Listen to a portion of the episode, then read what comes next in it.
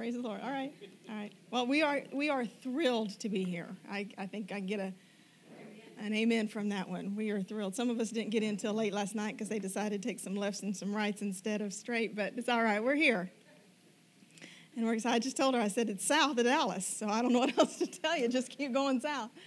But um, we're so grateful for the opportunity to come here this morning and be here. It's a beautiful, beautiful town. We may not leave. I don't know how everybody else is getting back home, but I may just stick around for a while.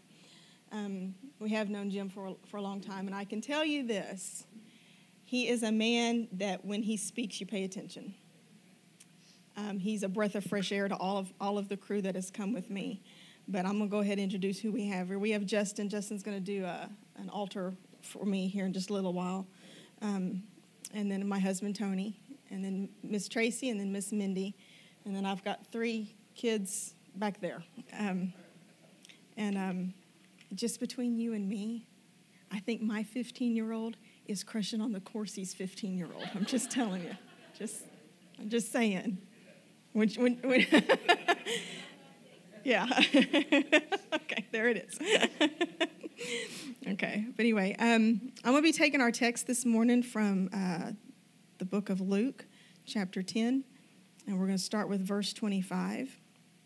But before I get to that, I just want to give y'all kind of a back, background as to why I'm here before you this morning. Um, each one of us have a story, and um, we're all on a journey together. Sometimes we don't realize that we're on this journey together until our paths intersect, and then we go, aha, nice to meet you. Um, but it starts with the author and the finisher of our faith is our Lord Jesus Christ. And some of us may not want to tell all of our story. We may not want to give you the, the low lights, just the highlights of how good God has been to us and the mercy that He's shown. But my background is I'm church grown. I'm, I'm, I'm a church grown. I, I wish I could say I was born saved, but some spiritual people really frown at me. but some people think that I was born saved. I was not. But I was definitely born legal. I can tell you that. I was born very legalistic. Lots of do's and don'ts, lots of rules and regulations.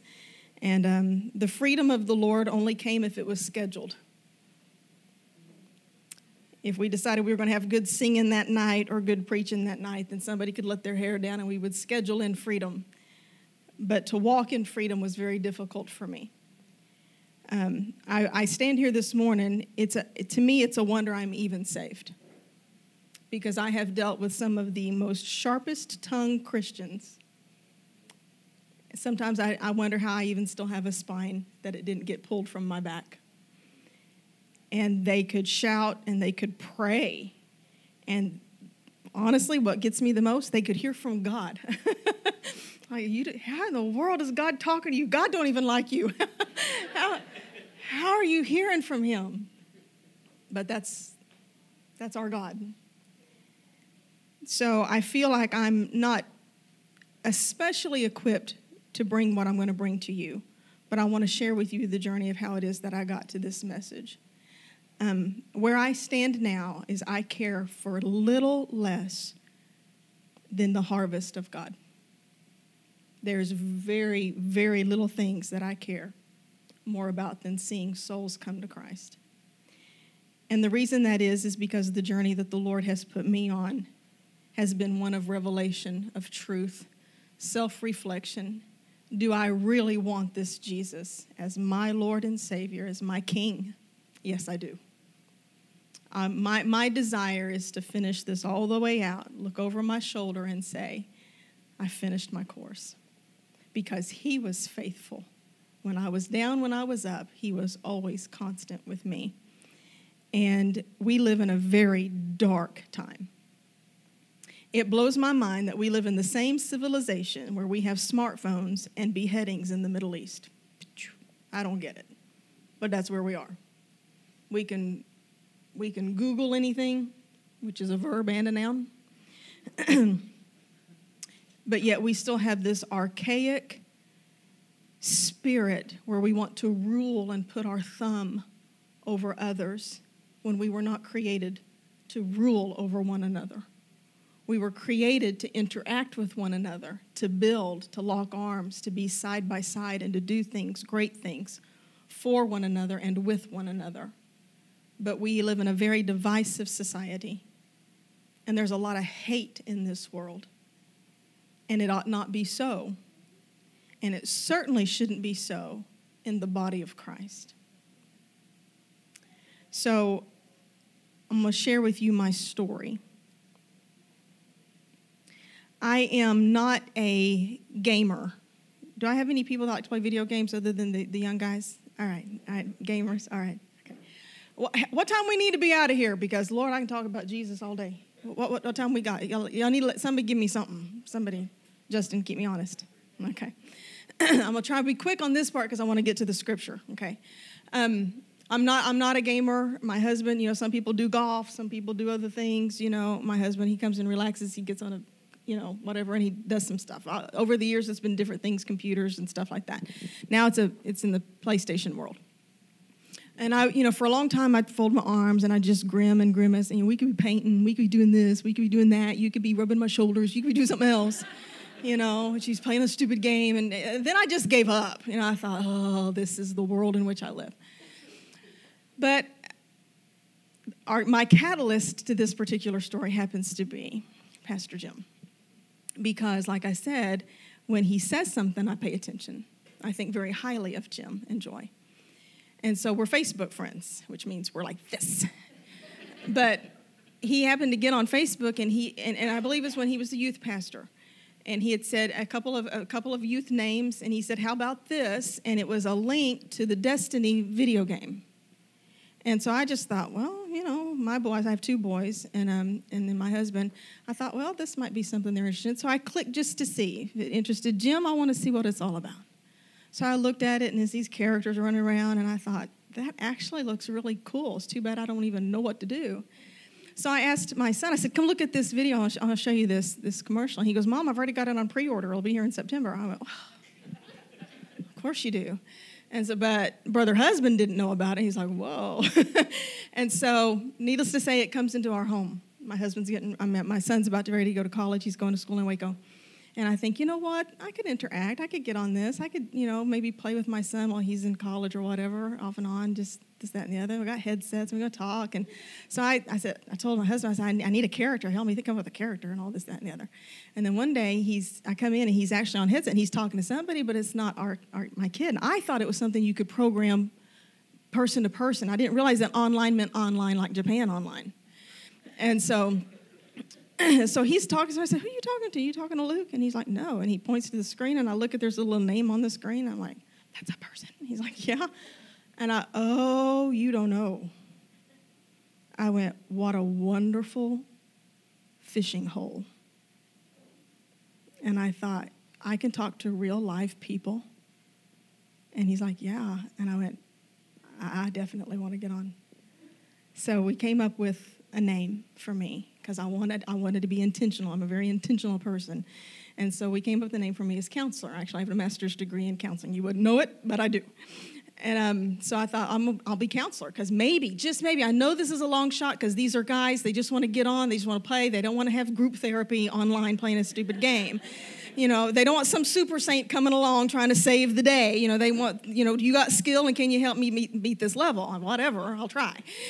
But I, in my mind, I'm thinking, Lord, if you could set something up, I know it's a long shot, but maybe somebody somewhere would be interested and say, Are you really? And I'd say, Yes, I am. And they'd say, Okay, here's my problem.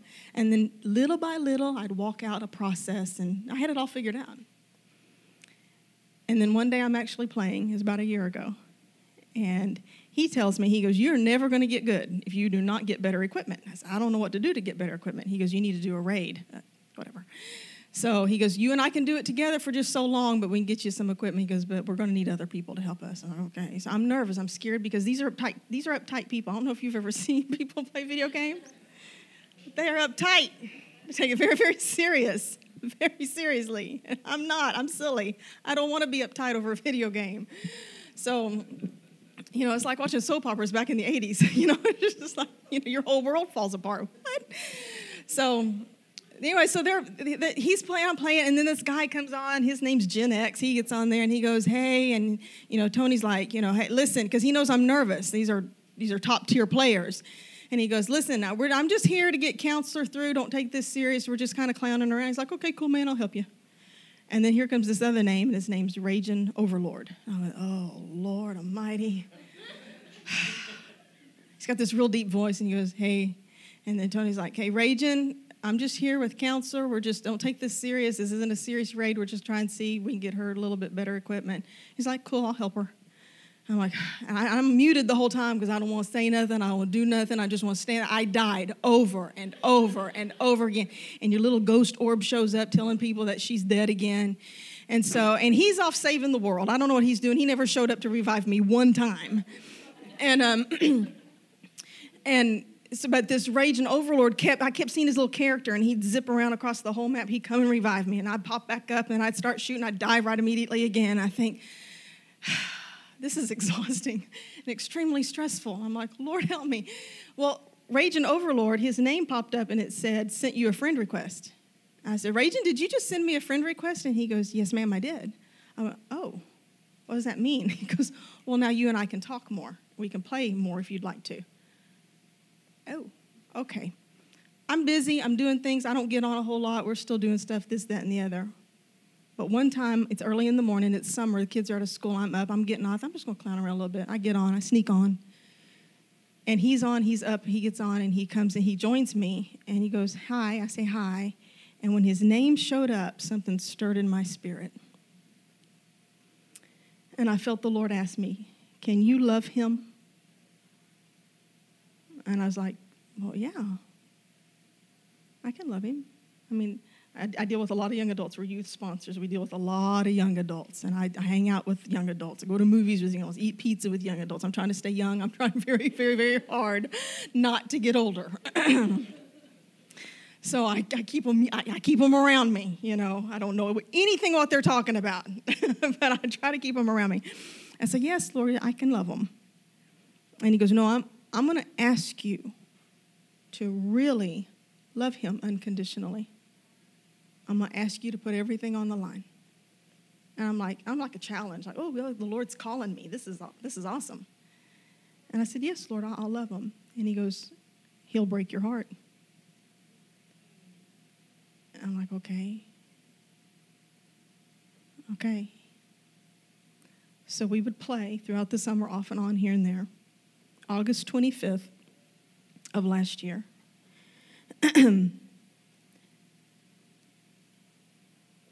I go take Michaela to meet the teacher night. And we're playing. My daughter, my oldest daughter's there. There's four of us playing together. We're just kind of clowning around. They, they, they happen to take note um, that we're, we're civilized players. and um, I leave and I said, guys, I got I got to go, but I'll, I'll, come back and get back on if y'all are still on. We'll still play because I knew what the Lord had been telling me. So I, now I'm paying attention to everything He says. And there were uh, over the summer months, He had dropped some hints that his life was not a good life. He had home problems. He had family problems. So I'm I'm, I'm picking up on stuff here and there. And I come back and he goes, counselor, and I said yes. He goes, can I talk to you later about some things? I said absolutely. So when I come back, I get back on. I go, I go to another system, and I, we, we have some private time, and that's where he, he lets me know his whole dark world. And without telling you everything there is to know about, about Raging, let me just tell you this. He's like a desert with very hard, dry ground. And I could take a water truck out there, and I could water that earth all day and within just a few hours, it would be dried right back up. He's in a lot of darkness. And he shared with me his world. And the Lord, and I told him, I said, Raging, let me just tell you, I have never told you anything about who I am or what I am. I'm a licensed minister. You know that I'm a counselor. But I haven't told you anything about my background. I said, let me just tell you, I have one goal for you, and that is lead you to Jesus Christ as your Savior. I said, I'm not going to play around with you. I don't want to manipulate you. I don't want to be friends with you. And then six months, I lower the boom on you. And I say, by the way, if we're going to keep being friends, you got to get saved. Because you have to understand, I'm fighting my legal spirit. little cussing teenage kid. And I'm wanting to just step on him and say, Get right. The Lord's asking me to walk with him. the hardest thing God's ever asked me to do is walk alongside this kid. And I said, but I want to be I want to be upfront with you. I said, I'm not going to push and I'm not going to pull. I'm going to walk right beside you and see where the journey goes. I said, but my goal is for you to come to know the Lord Jesus Christ. He said, okay.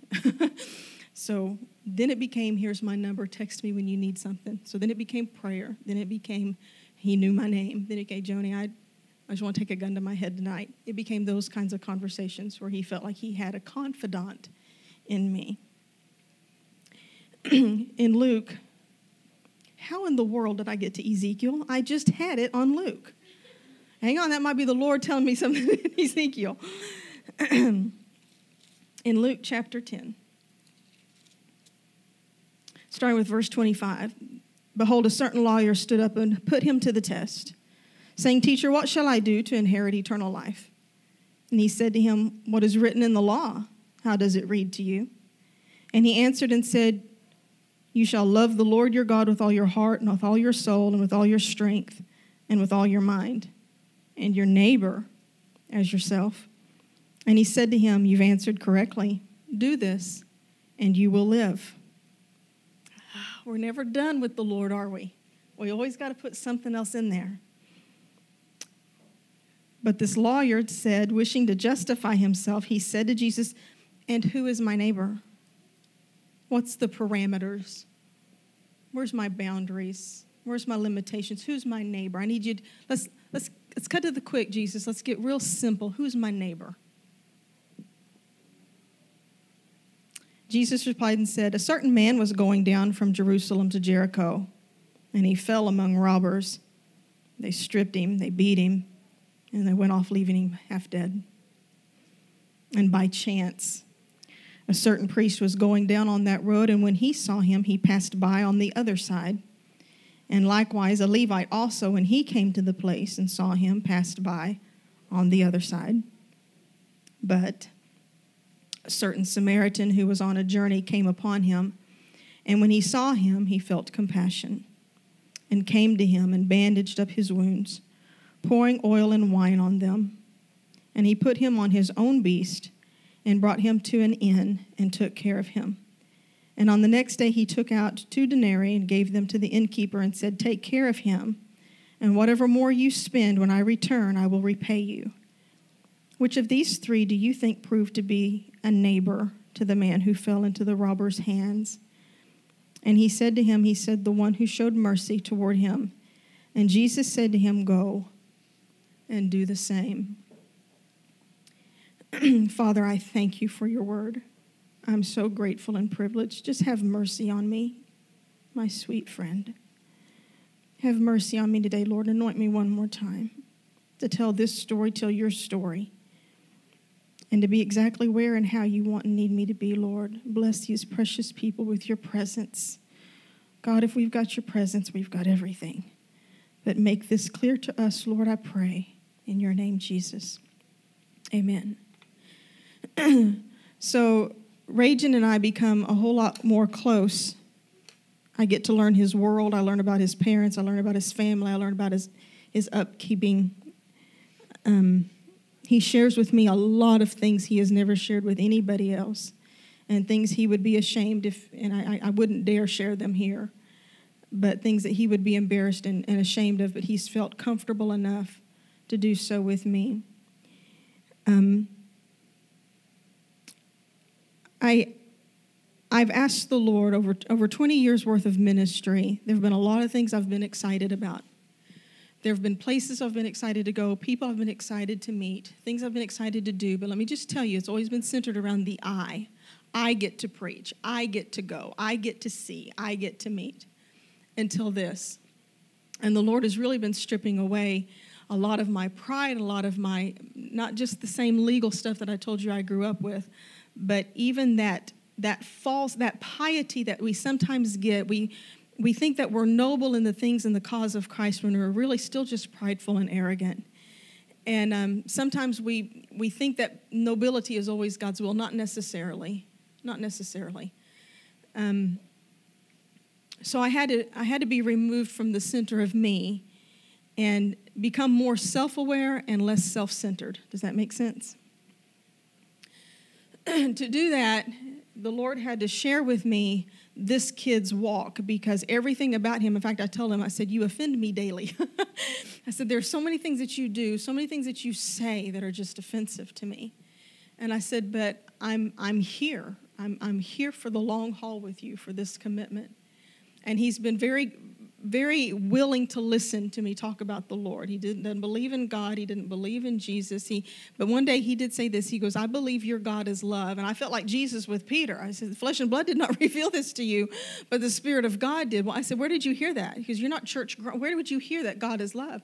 He goes, "That's just the way I've always felt. I've always felt that the God of Jesus was love." And I thought, from your mouth to God's ears, I said, "Lord, help me to build on that." And it's been a process of God teaching me how to love somebody that's not lovable. And I've never felt like I could ever be typology, like a type of Christ in Scripture. I've never felt like I could be, you know, the Abraham and the Isaac or the David or something like that and be a shadow of Christ. But I find myself in that incredible position where I'm learning that I that like what we do with God, I've been experiencing with rage, and I've been marginalized. Counselor, will you pray for me? I'm, I'm in a dark spot with my dad right now. Sure, we'll pray. Then I don't hear from him for two weeks. And I'm like, don't you understand? You have nothing. You have nothing. You have no wisdom. You have no knowledge. You have no passion. You have no life. You spend 10, 12 hours in a video game. You're a high school dropout. You don't even have a driver's license. You have nothing I want. Ain't that just like us with God? We have nothing to give God, but yet I kept looking at my phone. Hey, how's he going to text me? He's got to need, he has to need me. there's surely there's something he needs from me today. And then nothing. And then all of a sudden my phone will go off and it's, hey. And I'm like, hey, friend, what's going on? Nothing. I'll talk to you later. So and so's over. We're going to get high.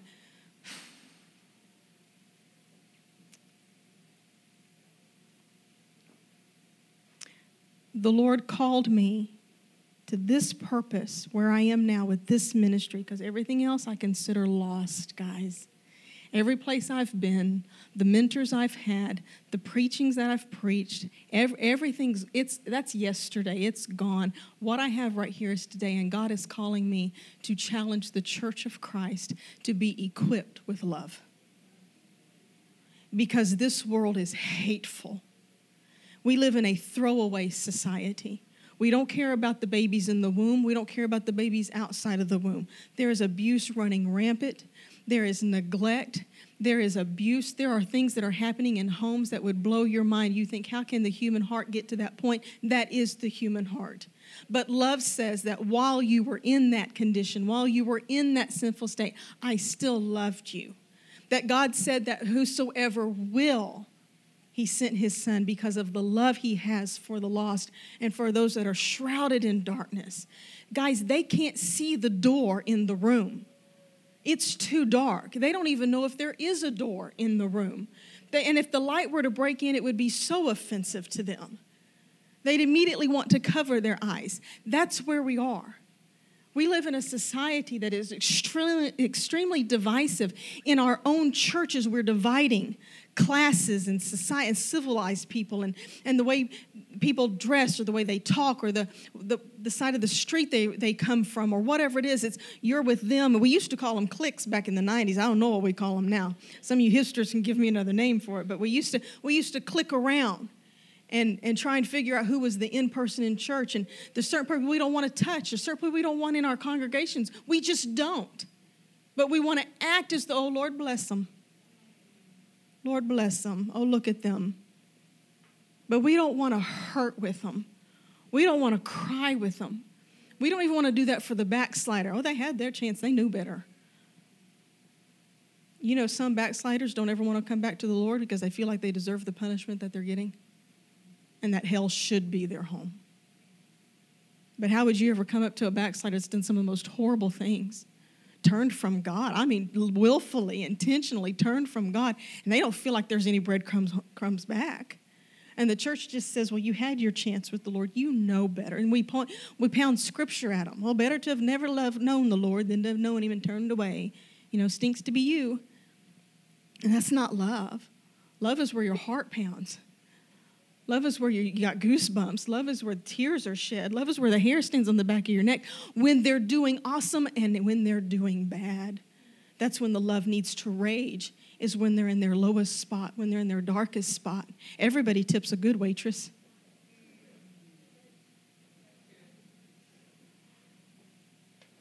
But the ones that are just no good at it, and I've been a waitress,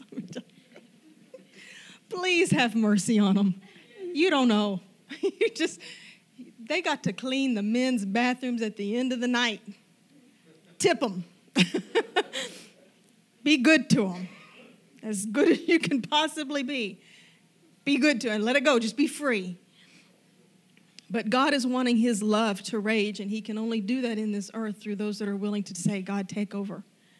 Let, let, let your love begin to rage in me. So he named this, I don't call it a ministry, but he named this equipping, if I can say it that way. And he named it after raging, which I thought was really cool. Let love rage. And I just tell you, those three words right there are a message for every one of us in, in our own hearts.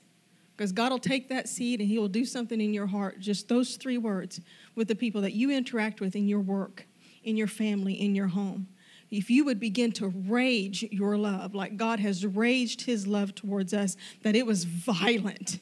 It was violent to see his son bleed on that cross. It was violent to see him be pierced and to be stripped and to be naked and to be exposed. That is a raging love.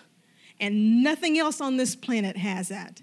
There is no religion where a king steps down from his throne and takes on the sins of the world and dies under the weight and the bearing of that, but lives victorious because he himself knew no sin.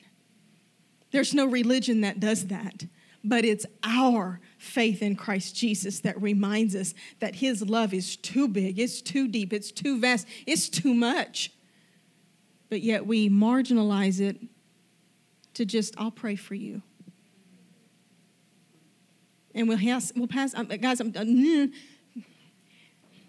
we're to the point where we have to step out and really make some stuff happen. It's time to be creative. It's time to be intentional. It's time to put a mark on somebody in your family or somebody at work or somebody at school or people that you interact with here and there. It's time to put a bullseye on them and say in your spirit, I'm going after them. I'm going to fight, I'm going to scrap, I'm going to claw till my nails are gone and my fingers are bloody nubs. I'm going to pursue them to the ends of their decision. But I'm not giving up. I'm going to rage against everything that the world tells me. I'm even going to rage against the conventional wisdom that the church says that really, field of dreams, build it, they'll come. No, they're not. We haven't told them that they're welcome. We haven't told them that there's a place for them. We haven't told them that they can just be, just breathe in this room, and I will love you.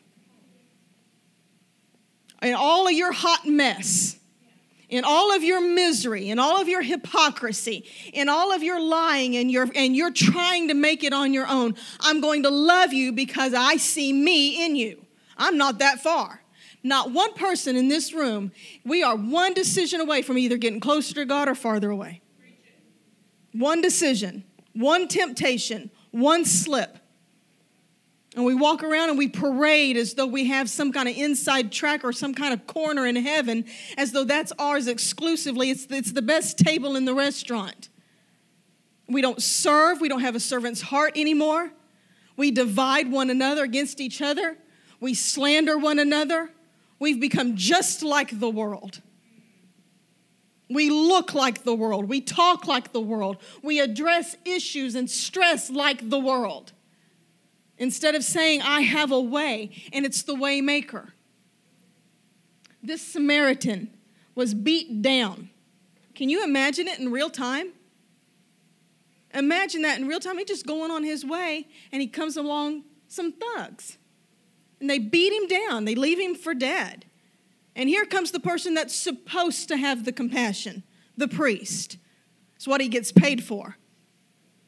He couldn't even do his job. Forget the compassion part of it. Wouldn't even check to see if it was a parishioner. Wouldn't even see if it was somebody in his church. Goes on the other side. And then one like it, a Levite, coming along. Just I ain't messing with that. I don't got, I don't got time. Goes on the other side, leaves them. Nothing? Think about nothing. And here comes the Samaritan. Remember, they're the they're the lowlifes of, of the area. They're the ones that y'all, y'all, y'all aren't y'all aren't up. You're you're less. You're the less of humanity. Here comes the Samaritan checking for pulse, looking and seeing, binds and, and does what he can at the moment in real time, in, in, in a real moment, in a real way, not knowing anything about him. Didn't ask him if he was a Democrat or a Republican. Because some of us wouldn't change the tire on somebody if we found out what their political affiliation was. Don't ever ask. Just help somebody. Don't want vanilla or chocolate. Both, praise the Lord. I'm a Neapolitan kind of girl. Whatever, I'll help you. I'll help you. He didn't, he didn't qualify that person. That person was already bleeding and dying on the Jericho road. That qualified some help and his love towards humanity, his love towards him is, is what compelled him to do what he could at the moment. Then he put himself on his own horse, and this man walked the journey to the inn, put him up, and set him up, did everything that he needed to do. And he said, And uh, when I come back, whatever has been needed that you've taken care of in addressing it, whatever doctors you've brought in, whatever kind of help, supplies, I'll pay you when I get back. First thing that was required when you're going to love people. And God's going to ask you, are you going to equip yourself to love in this dark era? Because it's bleak, guys. Nobody's loving anybody anymore. We're throwing people away, but we have to look at the world through the lens of God. We're all a mess. We're all broken. None of us are doing right. There's not one righteous. God's going to ask for your time because you're going to have to stop and you have to look at people in the eye and you're going to have to ask them for their sake, not yours. This isn't some this isn't some super saint conceit trip where Lord, look what I've done. Look who I've helped. Look at the orphans that I've you know, and I volunteer at the AIDS clinic and I do this and I do that and I just whatever. Can you look them in the eye and say, I love you? I'm hurting with you.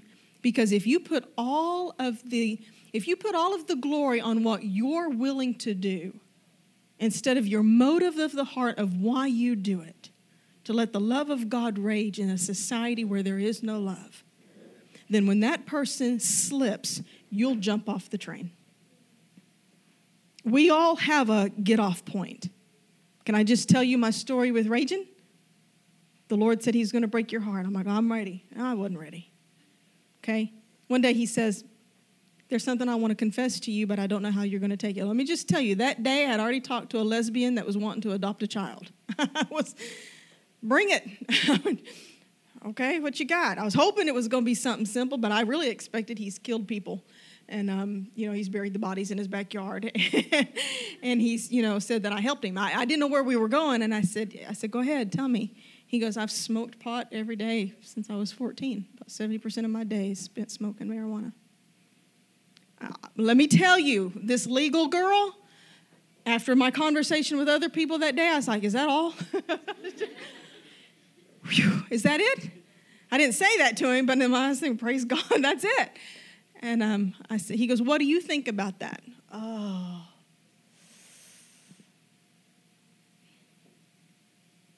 Doesn't matter what I think. What do you think about it? He said, I think I have a problem. I said, then that's where you start. How can I help? He said, I don't know. I said, I don't either. We'll, we'll walk it out together. We're still walking it out together. One week, I went and got him. His parents think I'm going to kill him because we met online. Understand this, okay? Raging Overlord spends 10 to 12 hours a game on a video a day on a video game. Okay? His life persona, he won't look you in the eye. He talks right here. He'll be, you barely hear anything he says. He won't look up at you. When he walks in a room, he's going to find the corner and he's going to just kind of, re, he's going to disappear. His bedroom, okay, is a mess. He has moved his TV, his PlayStation, and a little, I think, a car type seat, back seat or something like that he actually uses as a couch. And he, he has moved his physical body into the corner of his room, so he's shrinking his life away. He don't even sleep in his bed. He's, he's, he's in a corner now, in his mind and in his world. On headset, on mic, he is a powerhouse. He is funny, he is laughing, he's commanding his troops because they take it seriously. And he's, he is, nobody would ever know that he's this timid, shy kid because he don't have to present anything when he's not near them. He's just that way. So one day I told him, I said, I want you to come Texas. I want, I want you to come meet my family. I want, I want to spend some time with you. I said, I will drive to get you and I will bring you back. And he goes, let's do it. Because remember, he hasn't felt safe with anybody in his life until the Lord put our paths together. And I said, okay, I'm coming. I'll, I'll, I'll be there December 28th. Micah's birthday's the 27th. I'll, I'll come. I'll pick you up. And he goes, okay. Now you have to look at this from his parents' point of view, okay? Okay. Boom, walks out into the living room. Hey, I'm going to Texas with a family I met online in December.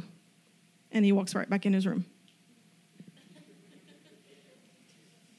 I'm getting a phone call. Who are you? I'm scared. Are you going to kill my kid? No, I'm not. Is he going to kill me? He's the knife collector. this is, this is kind of dangerous for both of us, but I'm just naive and I'm just crazy enough. I'm just blonde enough.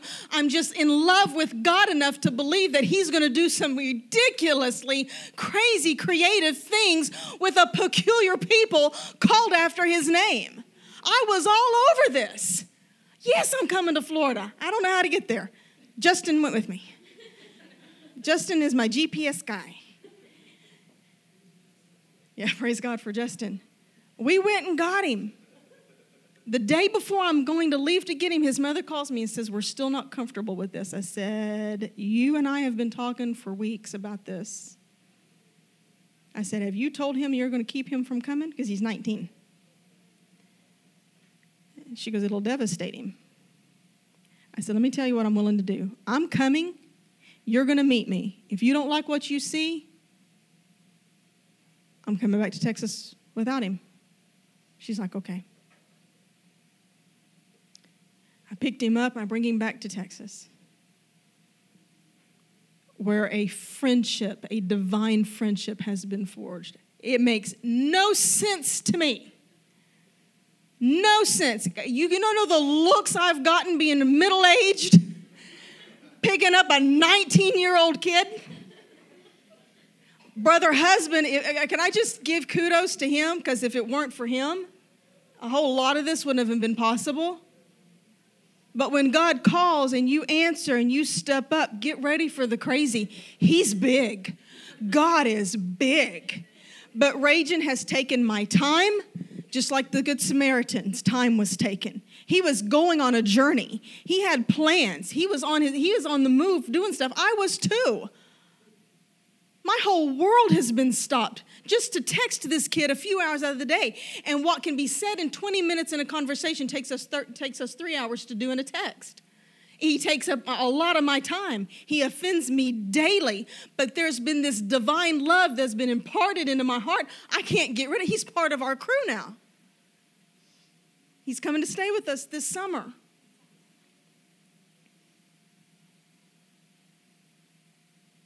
He's going to take your plans. You think you're headed on a journey to go this way. Next thing you know, God's going to call you to go this way, and you, you got to run the course if you're going to be obedient and see the end of this thing through. He's going to take your money. It cost, it cost the Samaritan to put him up. It cost him his time, it cost him his plans, and it cost him his money. And it cost him his commitment. I got to come back. I'm not just going to go on the journey and do what I was supposed to do. I got to come back and revisit this. I've committed to this poor person that's beaten, hopefully going to make it. Certainly going to have PTSD for the rest of his life when he walks down the street. I'm, I'm committed to this individual that I don't know. I don't know I don't know the deepest darkest parts of Raging. His name's Eric. But I know that God's asked me to love him. When I knew that God said love your neighbor as yourself.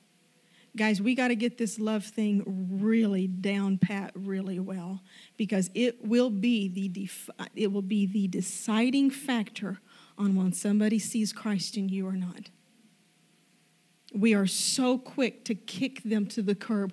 You bring somebody in that's, for whatever reason, she's she's all about the men and she knows she's got to get her life right and she comes in and she gets cleaned up and she feels that adoption she feels that family of love in the church and everything's going great and next thing you know you don't see her for a couple weeks and she's hooked up with another guy and we want to kick her to the curb because we feel like well we gave her all. No you keep giving and you keep giving and you spend yourself you spend your life for christ.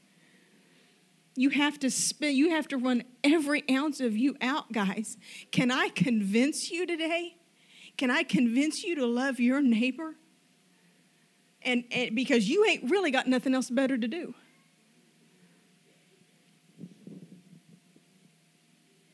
I mean, to the point you're broken. If somebody were to, if, if somebody were to, if Jim were to fall, it, it would break our hearts. But if he were to fall, would we just go, that's so sad? Or would you run to him and say, I'm hurting with you because if I, I can only imagine what you're going through. If that were me, I'd feel ashamed. I'd feel embarrassed. I'd feel rejected. I'd feel lost. I'd feel confused. I'd wonder if God even saw that my future was going to have. Put ourselves in that person's place. If I, were, if I were to have an affair on my husband, would there be any women in the church that would come and run to me? Or would they put up their hand?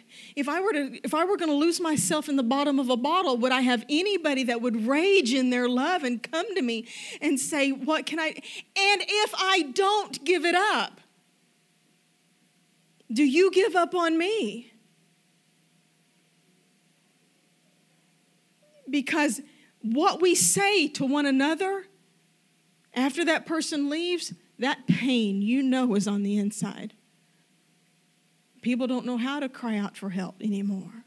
There's too much rejection. Remember, we're throwing people away, but they do know still how to cry.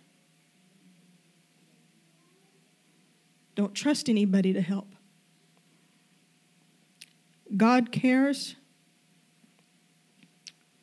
There is nothing more pressing to God than souls.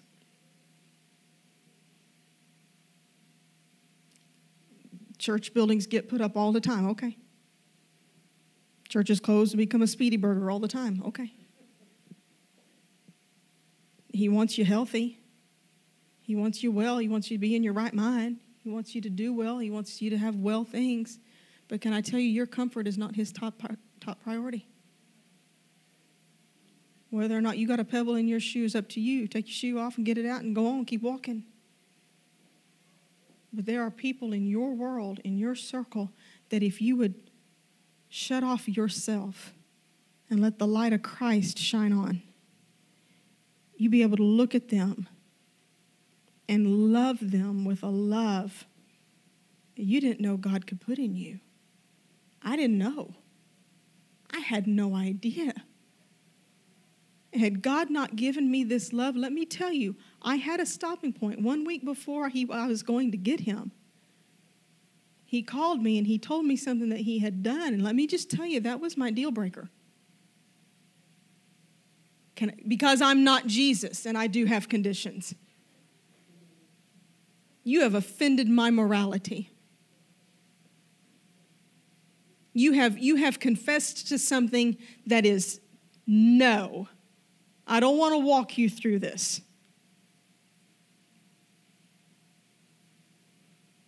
And the Holy Spirit said, That's your deal breaker. So now he's swine, and you've just thrown your pearls in front of him. That's, that's how bad he is. He hasn't even received me yet. You haven't even you haven't even presented me to him yet. You've just come alongside him and are giving him hope.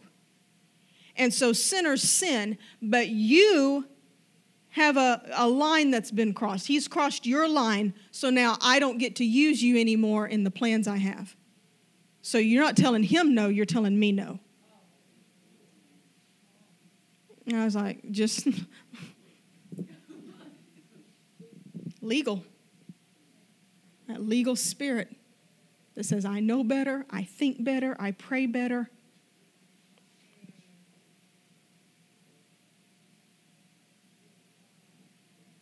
And I can't do it anymore, church.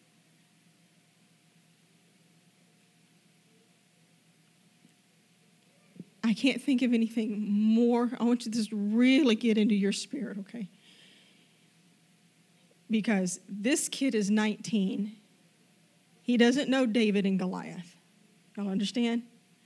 You understand the generation that we have coming up do not know anything, anything.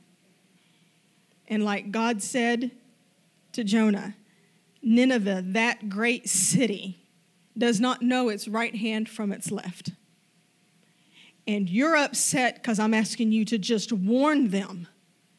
I'm not asking you to walk with them. Well, God's asking this church and this generation of believers to walk with the lost and win the influence so you can drop the seed. And if they don't come to know Him on your watch, you have put enough in that foundation that they'll come to know the Lord on the next person's watch. The problem is, none of us are on the tower watching.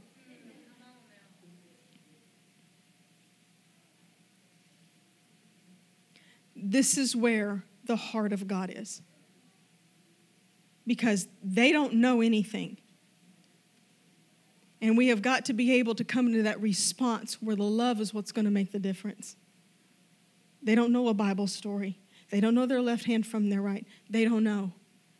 When they take God's name in vain, it's just like us saying, "Oh shoot." We just it just comes out. We don't think nothing of it. But they think nothing of it. They think nothing of sex. They think nothing of getting high. There's nothing wrong with it. Because uh, and, unless it's a law against society like murder, they don't understand the grace of God. But the heart of God tells us to love. And I'm just asking that we equip ourselves with a love that rages.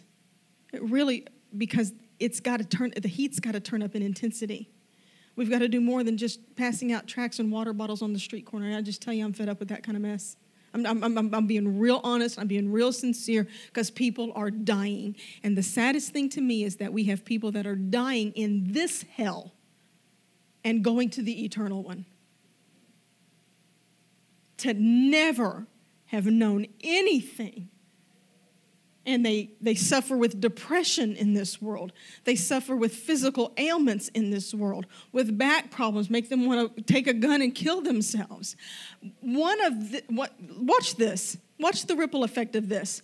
One of Raging's friends online, I've had the pleasure of meeting. He's in his 40s. He's got four kids. He had an accident 12 years ago that messed up his back so bad they had to put metal rods. Anybody that's ever had back problems, you know you're in misery every day let alone have a bunch of metal pins and rods in your back. And I asked him, I said, What are you taking? He said, The highest thing of Neurontin that I can. He goes, I used to take a lot of this and I used to take a lot of that. He goes, But I stopped because it messes me up.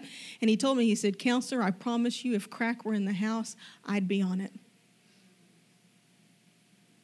He said, I have had four uncles, and every one of them in their garage have taken a shotgun to their neck and killed themselves. He said, Four uncles, because bipolar runs in my family. That's this is Eric's friend, and I'm on headset with. And if this guy never knows anything and then he dies, that's eternity, y'all. That's a long time. We're, we're, we're frustrated about lunch being late. But eternity, that's why Jesus came because He's outside of time and He sees it in its entirety. And eternity is coming. And it may be coming for some of us sooner than we want it to. If you have people in your world, then God is going to give you the influence. I'm just asking for you to turn the mirror on yourself and look at yourself. Take a long, hard look. And answer the call of God says, Yeah, I can love the unlovable. And there are no deal breakers. There's, there's nothing that they could say or do that could make us stop loving them. Because even the people that are lost in hell today still are loved,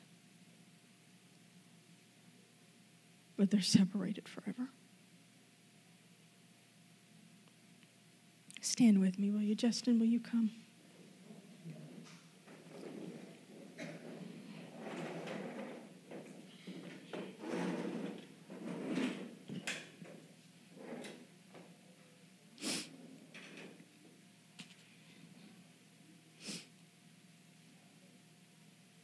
We know that if, if I could just give you three things to remember when you walk out these doors and you go into your world today and tomorrow, you're walking into a society that does not care.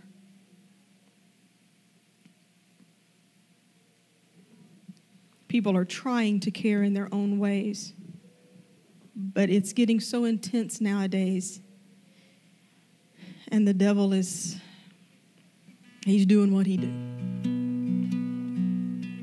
But we live in a society where we just throw people away and we have politicians and leaders that keep dividing and trying to separate us so that there's no unity, there's no camaraderie. We wouldn't fight for anything together because we're too busy fighting each other over stupid stuff. That's a plan of that's a principality. It's not flesh and blood.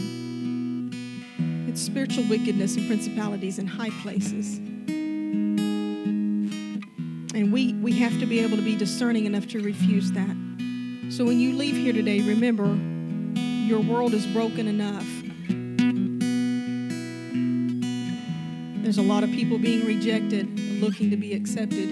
You're the arms to open up for them. Number two, look at the world as God looks at the world in crisis, in need, and hellbound if something don't jump right in the middle of them. He's already provided the answer. He's already he's already opened the way. The price has been paid.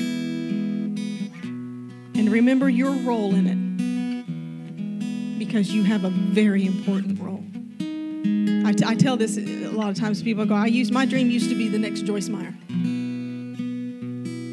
And I'll go, I'll go have a, a coliseum of people with cool, neat signs in the back with my name and because I was going to tell everybody I've arrived with the Lord. You know what I'm saying? I don't want an Oscar.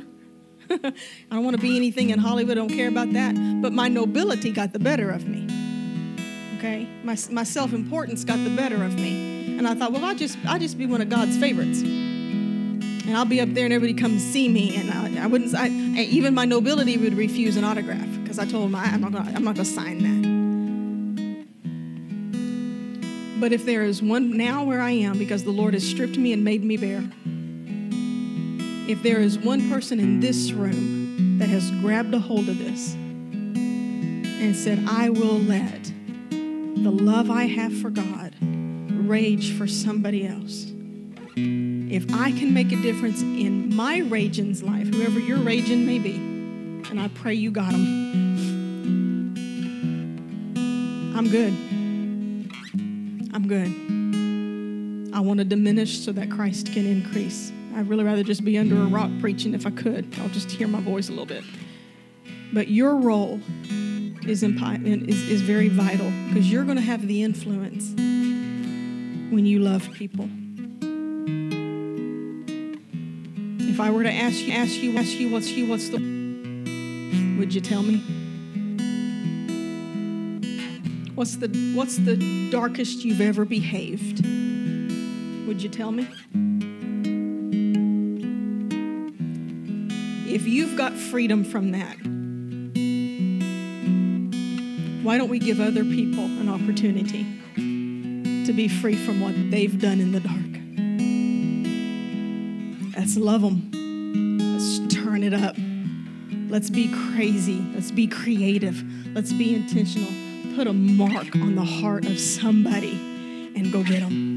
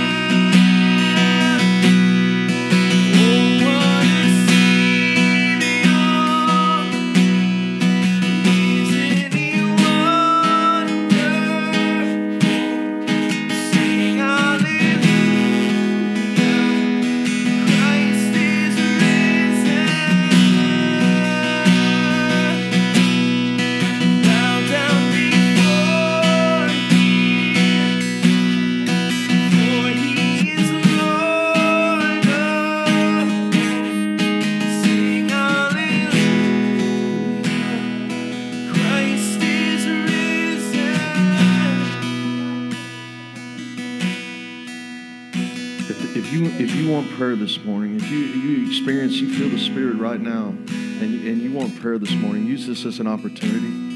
If your heart needs to be right, if, if, there's something you need to pray about, use this as an opportunity as we're pouring out love. It starts with pouring out love on each other. That's the practice, church. We not forsake the assembly of each other, and we come together and we learn to love each other, and that helps us as we go out and love others. She's, she, she's on to if that's you and you need prayer this morning, come up. Come up.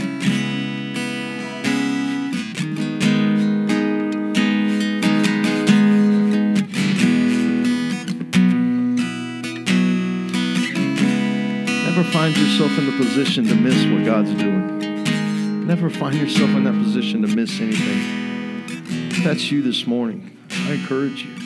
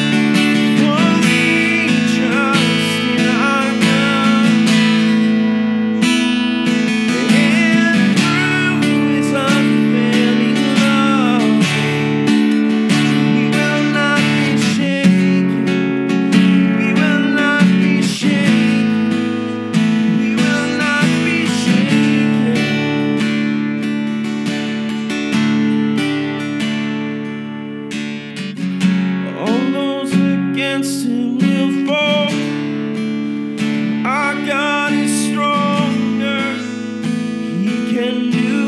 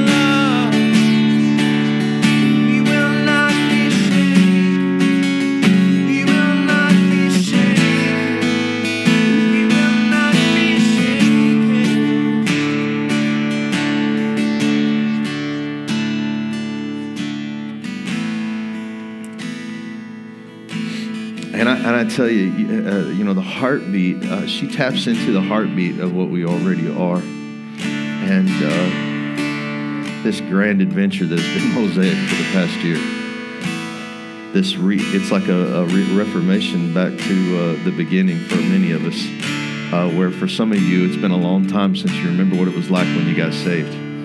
You forget how ornery you were. You forget how troubling you were. You forget. Or if you're foolish enough to think that you were ever good in the first place, taps right into the heartbeat of what God is. God is love. And we say that and we really don't have a full idea. I, I've said this story here before. I think the craziest thing I've ever heard is when Brennan Manning talked about it. God, give me something new. And God said, Well, don't you know that I love you? And he goes, Yeah, that's an old thing, God. I've heard that. And he goes, Really? You really understand my love? And I don't think we do. I don't think we do. I don't think we appreciate God. As a matter of fact, the more I'm on social media, the more I'm pretty sure we don't. I don't. The more I look at this world, I'm pretty sure we don't have an idea what love is. We we know it's powerful. We, we absolutely understand the power of love it, as expressed through Jesus Christ. We understand that. That's why we understand movies and all these other things that show or present the power of love. We understand its power, but how do we tap into it when we're so incapable? Let's be honest. The reason we struggle loving others because most of us don't love ourselves. And then there's the flip side of that coin. Some of ourselves love, love ourselves too much. And some of you can't, you know, the, one of the reasons I've always thought that the guy never helped the Samaritan the, the, the priest in the Leviticus because they saw themselves too much higher. It took the Samaritan, the guy of lower class, to help out somebody who was low class. Maybe we oughtn't think too highly of ourselves either. I'm going to pray and then we're going to go ahead and dismiss. I'm, but man, be loved today. Be loved. And if Joni blessed you, let her know. Let her know. She's a blessing to this church. What she's doing is breaking ground in places that aren't popular. There's no like official ministry for that Come on. I mean, you heard it in her message. You know how difficult that is. You know what? You already know. You know what people would want to say to something like that. She addressed that. You know, thank God for a great husband that can understand and get behind and see the ministry. Thank God for transparency in a marriage that allows things like that ministry to take place. God doesn't give that stuff away lightly. You know, all I could help being said to me, I feel like uh, uh the, the word that came to me and ministered to me this morning. She didn't say this, but I really felt like it was the word she was really expressing. God's asking somebody, God is asking for you not to be a somebody for Him, but to be a nobody for Him. I mean, really, let go. Quit. Give up your reputation. What's that word? Carry the Lord. Be love. Be love. They talk bad about Jesus for who he hung around, but that's who needs him. That's who needs him. Be that this week to somebody. Be Jesus this week to somebody. Father, right now we thank you, Lord. Father, those that have been here and come and ministered to us, Father, will you just, just now put an umbrella over them, God? Shower them with your love. Shower them with your mercy. Shower them with more teaching, God, of your through your Holy Spirit, Father, that's opened this door of ministry to them, God. Not a popular ministry, not a seen ministry, but Lord, the hidden one, God. Lord, the hidden one, the one that when the man goes to sleep, he knows not how it grows, God. That one, Lord. The ministry of growth behind the scenes where no one gets glory but you. Father, put that umbrella over them, God. Shower them, O oh Lord. Protect them, God. Let their light be upon all of it, God. Father, increase their love. Increase their love. God, I know that's a dangerous prayer, Father, and I know that, Lord, that would hurt us, God. But, Father, I would rather be uh, uh, broken and hurting and yet full of love than anything else. Help us, God, empty ourselves so that we can be full of you. That we may shower love, mercy, and grace upon those that you've placed around us, upon our city, our community, and our world, God. Help us return to you, God. In Jesus' name. Amen. Hey, we just asked while we're kind of having a little bit of altar right here, if, uh, if you just be quiet, you're more than welcome to, you need to leave, go, or if you want to hug somebody's neck, hug somebody's neck, you need to get your kids. But while we're having a little bit of the altar, if you could just keep it quiet for just a few more minutes.